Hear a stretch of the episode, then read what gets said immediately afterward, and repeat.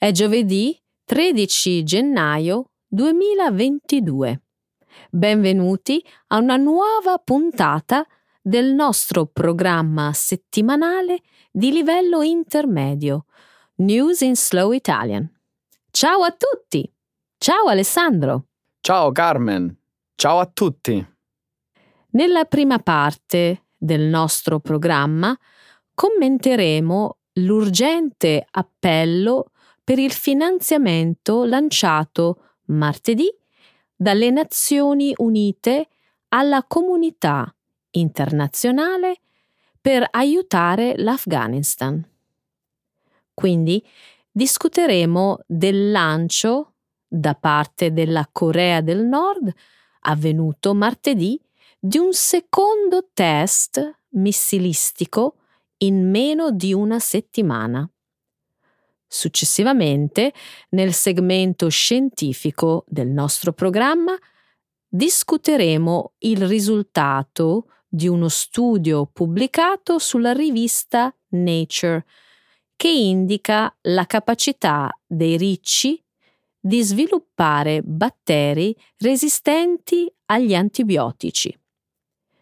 Renderemo omaggio anche all'attore bahamiano-americano Sidney Poitier, il primo attore di colore a vincere il premio come miglior attore, scomparso giovedì scorso a 94 anni. Sidney Poitier non era solo un attore eccezionale, ma era anche un grande uomo. Sicuramente lo era, Alessandro. Era rispettato da tutti tutti e fonte di ispirazione per molti. Certo. Continuiamo ora con l'annuncio della seconda parte del nostro programma Trending in Italy. Questa settimana commenteremo l'ultimo e commovente discorso di fine anno del Presidente della Repubblica, Sergio Mattarella. Discuteremo poi del mega risarcimento riconosciuto dal Tribunale di Genova a un passeggero della Costa Concordia, la nave da crociera naufragata dieci anni fa al largo dell'isola del Giglio. Grazie Alessandro. Iniziamo ora con la nostra prima notizia. L'ONU lancia un appello di finanziamento per l'Afghanistan del valore di miliardi. Martedì i funzionari delle Nazioni Unite hanno lanciato l'appello di finanziamento più grande di sempre per conto di un singolo paese. Chiedono ai donatori internazionali di donare più di 4,4 miliardi di euro per aiutare l'Afghanistan. Le Nazioni Unite sperano di prevenire il crollo dei servizi di base nel paese. Secondo l'ONU, circa 22 milioni di persone in Afghanistan sono bisognosi di assistenza dall'insediamento dei talebani lo scorso anno. Altri 5,7 milioni di rifugiati provenienti dall'Afghanistan necessitano di aiuti al di fuori dei suoi confini. L'ONU stima che l'imminente crisi umanitaria minacci di far precipitare 40 milioni di persone in condizioni di estrema povertà. Il coordinatore degli aiuti di emergenza delle Nazioni Unite, Martin Griffiths, ha affermato che gli aiuti sosterrebbero l'assistenza di consegna diretta alle agenzie umanitarie. Gli aiuti andrebbero direttamente nelle tasche di infermieri e funzionari sanitari sul campo. l'ONU ha affermato che il denaro non sarà utilizzato specificamente per sostenere il governo de facto dei talebani. Questo sarà un vero test della capacità delle Nazioni Unite di farsi avanti e aiutare il popolo afghano. Sarà una prova significativa sotto molti aspetti, Alessandro. Sarà un test importante per i donatori internazionali. Accetteranno di aiutare l'Afghanistan? Il paese ha gravemente limitato i diritti delle donne e represso i media indipendenti. Attualmente è soggetto a sanzioni internazionali. Ah, sono d'accordo con te. Sarà difficile convincerli. Tuttavia, gli aiuti umanitari sono stati esentati dalle sanzioni internazionali contro l'Afghanistan. Ma sarà anche una prova per i talebani. Consentiranno il finanziamento diretto degli operatori sanitari sul campo? Sì, questa sarà l'ennesima prova, Alessandro. Ma ho davvero poche speranze. Non credo che i talebani siano in grado di lasciare che accada. Vuoi dire che non permetteranno finanziamenti diretti? Penso che i talebani non siano in grado di farsi da parte.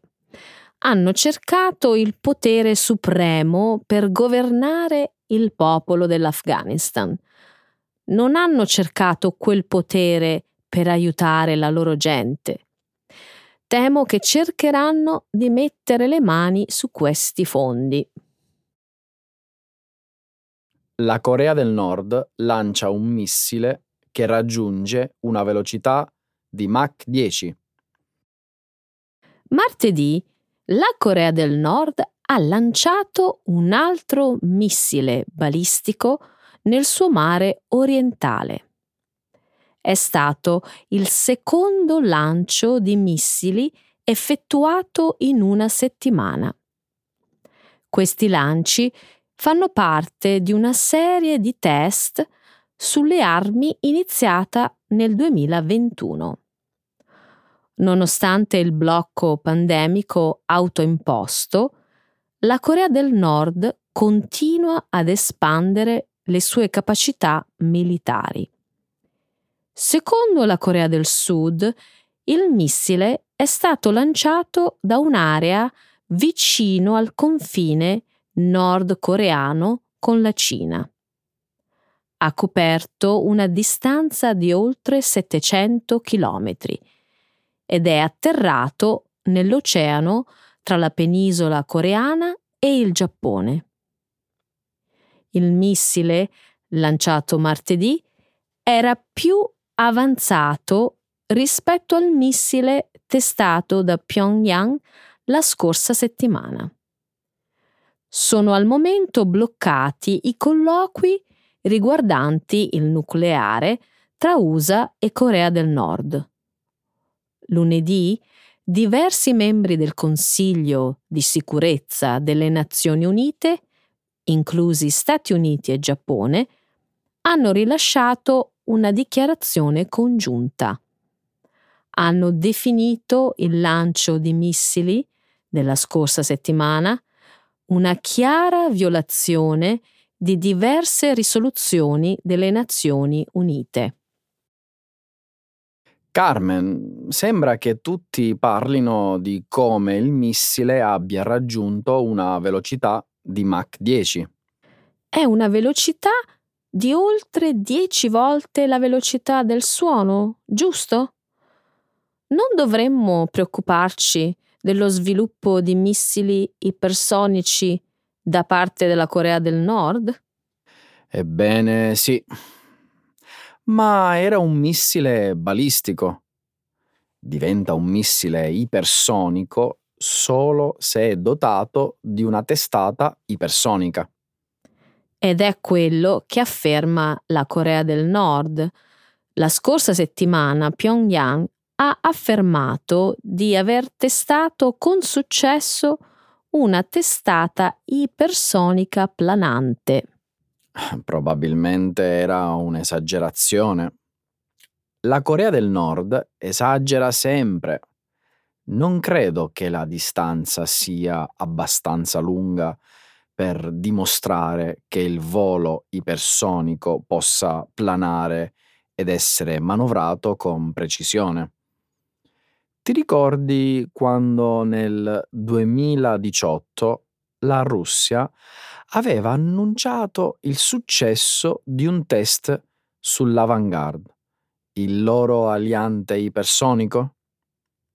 L'Avangard ha volato per quasi 6.000 chilometri, non 700.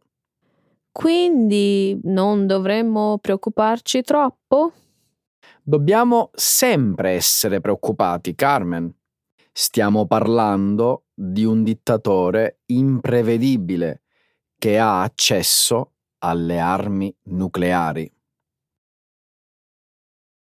Batteri resistenti agli antibiotici si sono evoluti naturalmente nei ricci europei.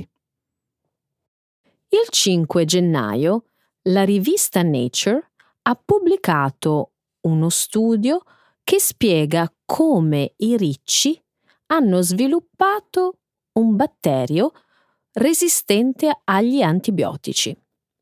Il batterio in questione è stato trovato per la prima volta nei bovini da latte. Si era ipotizzato che l'uso di antibiotici negli allevamenti da latte gli avesse fatto sviluppare resistenza. Questo nuovo studio indica invece la naturale evoluzione del ceppo batterico. Un team di biologi e ricercatori della fauna selvatica ha studiato animali da fattoria e selvatici e ha scoperto che il batterio era comune nei ricci. I ricercatori hanno notato che un fungo che cresce sui ricci rilasciava penicillina. Quindi hanno dedotto che la battaglia tra fungo e batteri è ciò che ha causato l'evoluzione del ceppo super resistente. I ricercatori hanno studiato più di mille campioni di batteri prelevati dalla fauna selvatica in tutta Europa. Questo gli ha permesso di costruire una sequenza temporale basata sul codice genetico del ceppo resistente. La sequenza temporale ha rivelato che il batterio era emerso nei ricci europei all'inizio del 1800, molto prima dell'uso clinico o sugli animali da allevamento degli antibiotici. Questo è fenomenale. Da quello che ho capito, è possibile che i batteri naturalmente resistenti agli antibiotici si evolvano. È lo stesso processo che portò alla scoperta della penicillina da parte di Alexander Fleming nel 1928. Certo, è possibile. Ma i ricercatori insistono sul fatto che questo è un caso raro. Inoltre, rappresenta solo una parte dei rischi associati all'uso eccessivo di antibiotici. Sì, ma ero più preoccupato per l'altro aspetto della storia. Non appena ho letto di batteri resistenti agli antibiotici sui ricci, ho avuto paura di vedere una sorta di reazione antiriccio, considerando ciò che sappiamo sulle origini del micidiale coronavirus. I ricci hanno trasportato questo batterio per almeno 200 anni, Alessandro. Non ha causato infezioni significative negli esseri umani. Tu ed io lo sappiamo. Ma che dire di quelli che non leggono oltre i titoli? O quelli che non conoscono la differenza tra virus e batteri? Quanti salterebbero subito a conclusioni pericolose sui ricci? ok, d'accordo. È un bene che i ricercatori dicano non abbiate paura dei ricci. Anzi, al contrario, il loro consiglio è quello di accogliere e assistere i ricci che entrano nel nostro giardino Basta praticare una buona igiene delle mani se gli diamo da mangiare o li tocchiamo. Per il bene di entrambi, sia dei ricci che di noi stessi. Sidney Poitier, il primo attore di colore a vincere il premio come miglior attore, muore a 94 anni. Giovedì scorso Sidney Poitier è morto nella sua casa di Los Angeles, in California, all'età di 94 anni. È stato il primo attore di colore a vincere un Oscar nella categoria miglior attore. Il signor Poitier ha ricevuto l'Oscar per il film I gigli del campo del 1963. Ha raggiunto la fama e la ribalta mentre il movimento per i diritti civili stava guadagnando slancio. Sidney Poitier è nato a Miami, ma ha trascorso la sua infanzia alle Bahamas. Quando aveva 16 anni si trasferì a New York City, dove lavorò come operaio si arruolò nell'esercito degli Stati Uniti nel 1943, ma fu successivamente congedato nel 1945. Poco dopo si unì all'American Negro Theatre che alla fine gli offrì l'opportunità di apparire nei film. A Poitiers è stato concesso un cavalierato dalla regina Elisabetta II nel 1974. Dal 1997 al 2007 è stato ambasciatore delle Bahamas in Giappone. Nel 2009 il presidente Barack Obama ha premiato Sidney Poitier con la medaglia presidenziale della libertà la più alta onoreficenza civile negli Stati Uniti. Una vita di successi, Carmen. Una vita così straordinaria per una persona che ha vestito abiti fatti con sacchi di farina durante la sua infanzia. Un ragazzo che non ha mai visto una macchina, non si è mai guardato allo specchio e non ha mai assaggiato un gelato fino all'età di dieci anni. Carmen, ti faccio una domanda. Quale dei film di Sidney Poitier è il tuo preferito?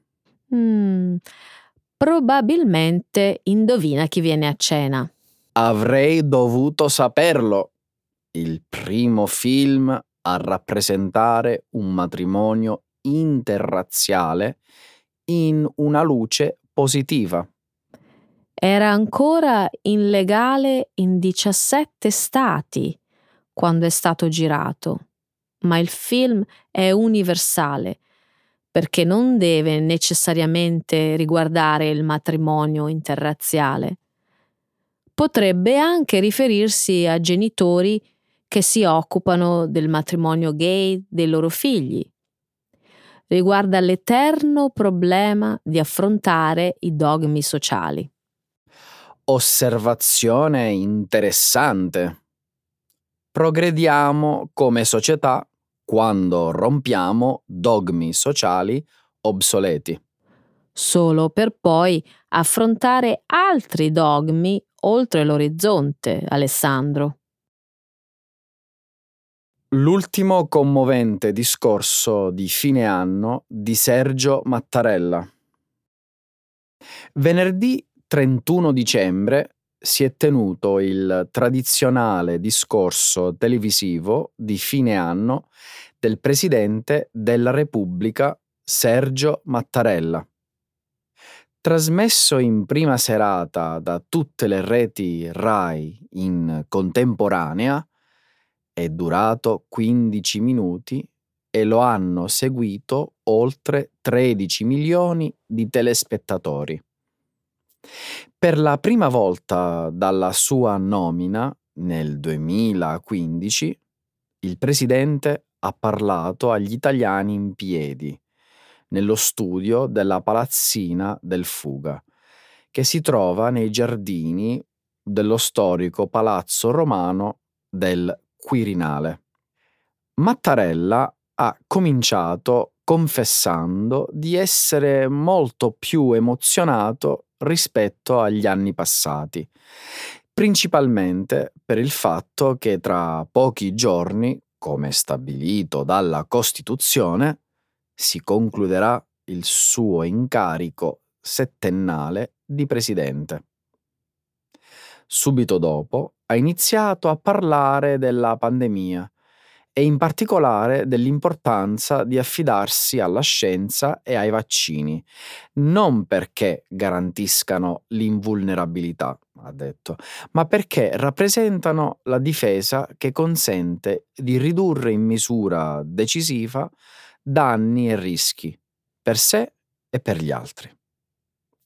Quindi ha elogiato il senso di responsabilità degli italiani, che in un momento di grande difficoltà sanitaria nazionale hanno fatto emergere l'attitudine del nostro popolo a preservare la coesione del paese, a sentirsi partecipe del medesimo destino.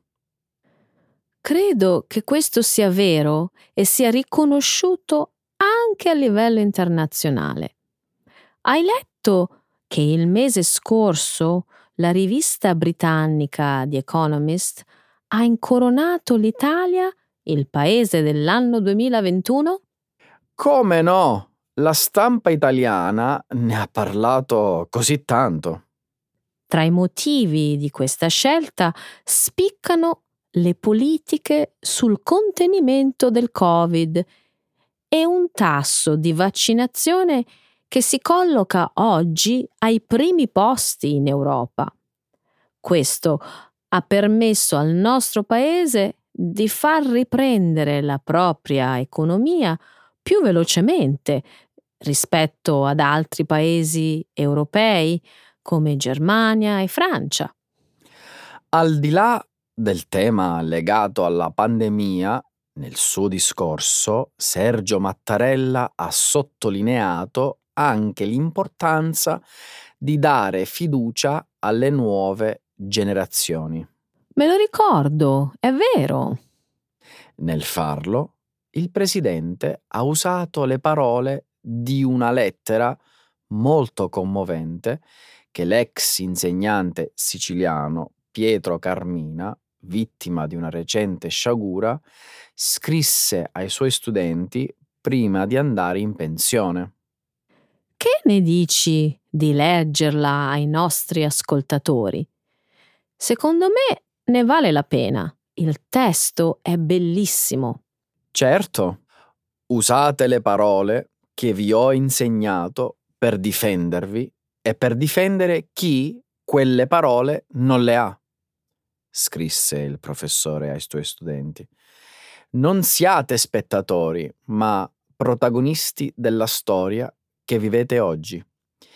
Infilatevi dentro, sporcatevi le mani, mordetela la vita, non adattatevi, impegnatevi, non rinunciate mai a perseguire le vostre mete, anche le più ambiziose. Caricatevi sulle spalle chi non ce la fa. Voi non siete il futuro, siete il presente. Vi prego, non siate mai indifferenti. Non abbiate paura di rischiare per non sbagliare. Bellissime parole, davvero. Ma in tutto questo non abbiamo ancora discusso del nuovo Presidente della Repubblica. Nel suo discorso, Mattarella ha fatto una breve descrizione del suo possibile successore. In realtà ha detto che tale figura istituzionale deve farsi carico esclusivamente dell'interesse generale e del bene comune, spogliandosi di ogni appartenenza politica. Sai che qualche commentatore ha interpretato questo riferimento collegandolo alla candidatura avanzata in queste settimane da Silvio Berlusconi. Pensi che alla fine il Parlamento italiano eleggerà lui? Faccio fatica a immaginarlo. Vedremo, Carmen, vedremo. Nuova sentenza a dieci anni dal naufragio di Costa Concordia. Ti ricordi il gravissimo incidente accaduto alla nave da crociera Costa Concordia? Alcune settimane fa la stampa italiana ha riportato con grande enfasi la notizia del maxi risarcimento che il Tribunale di Genova ha stabilito in favore di Ernesto Carusotti, uno dei passeggeri. Carusotti aveva fatto causa alla compagnia di navigazione per le conseguenze psicologiche subite a causa del naufragio. Proprio oggi, Carmen, ricorre il decimo anniversario di quella tragedia. Era la notte del 13 gennaio del 2012.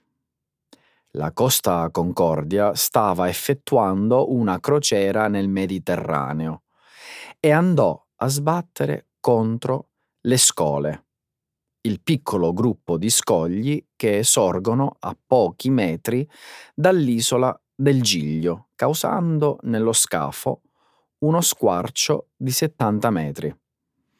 L'incidente fu causato dalla scellerata idea del comandante della nave, Francesco Schettino, di effettuare un passaggio radente le coste dell'isola, in modo da far ammirare ai passeggeri lo splendido panorama con le luci della sera. La nave iniziò a imbarcare acqua e si avvicinò al porto per mettere in salvo gli oltre 4.000 passeggeri a bordo, incluso l'equipaggio.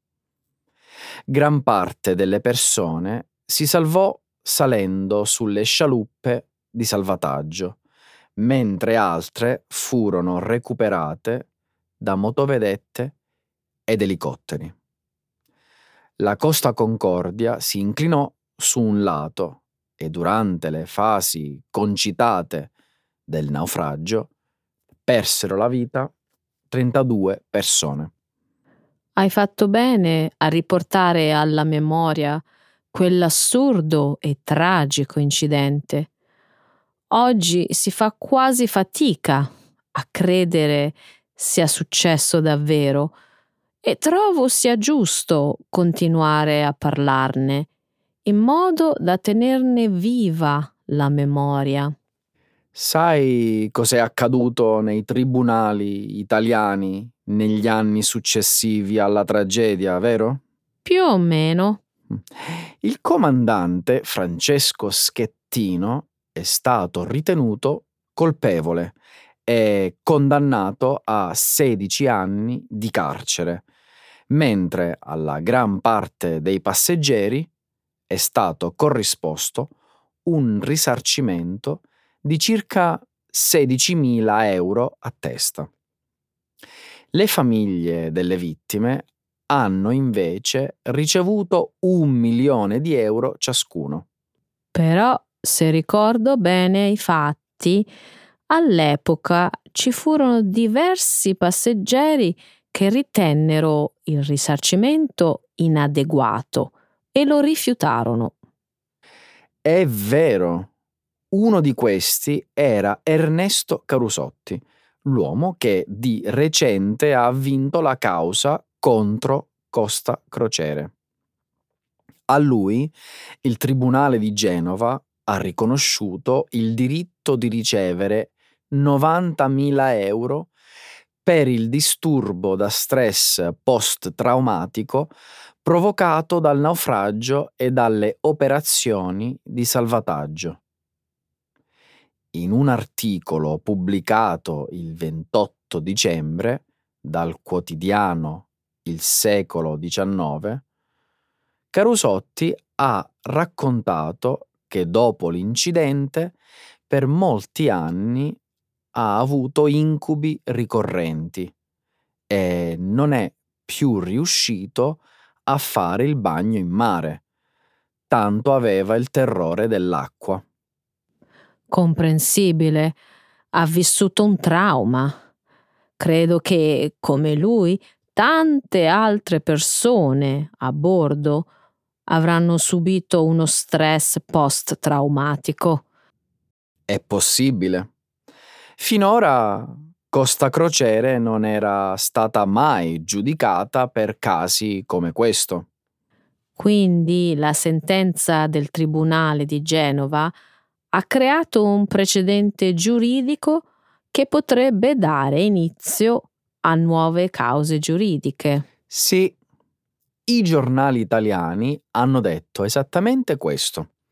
Tuttavia, per i danni legati allo stress post-traumatico, potranno intentare una nuova causa contro la compagnia di navigazione soltanto i passeggeri che hanno rifiutato il primo risarcimento.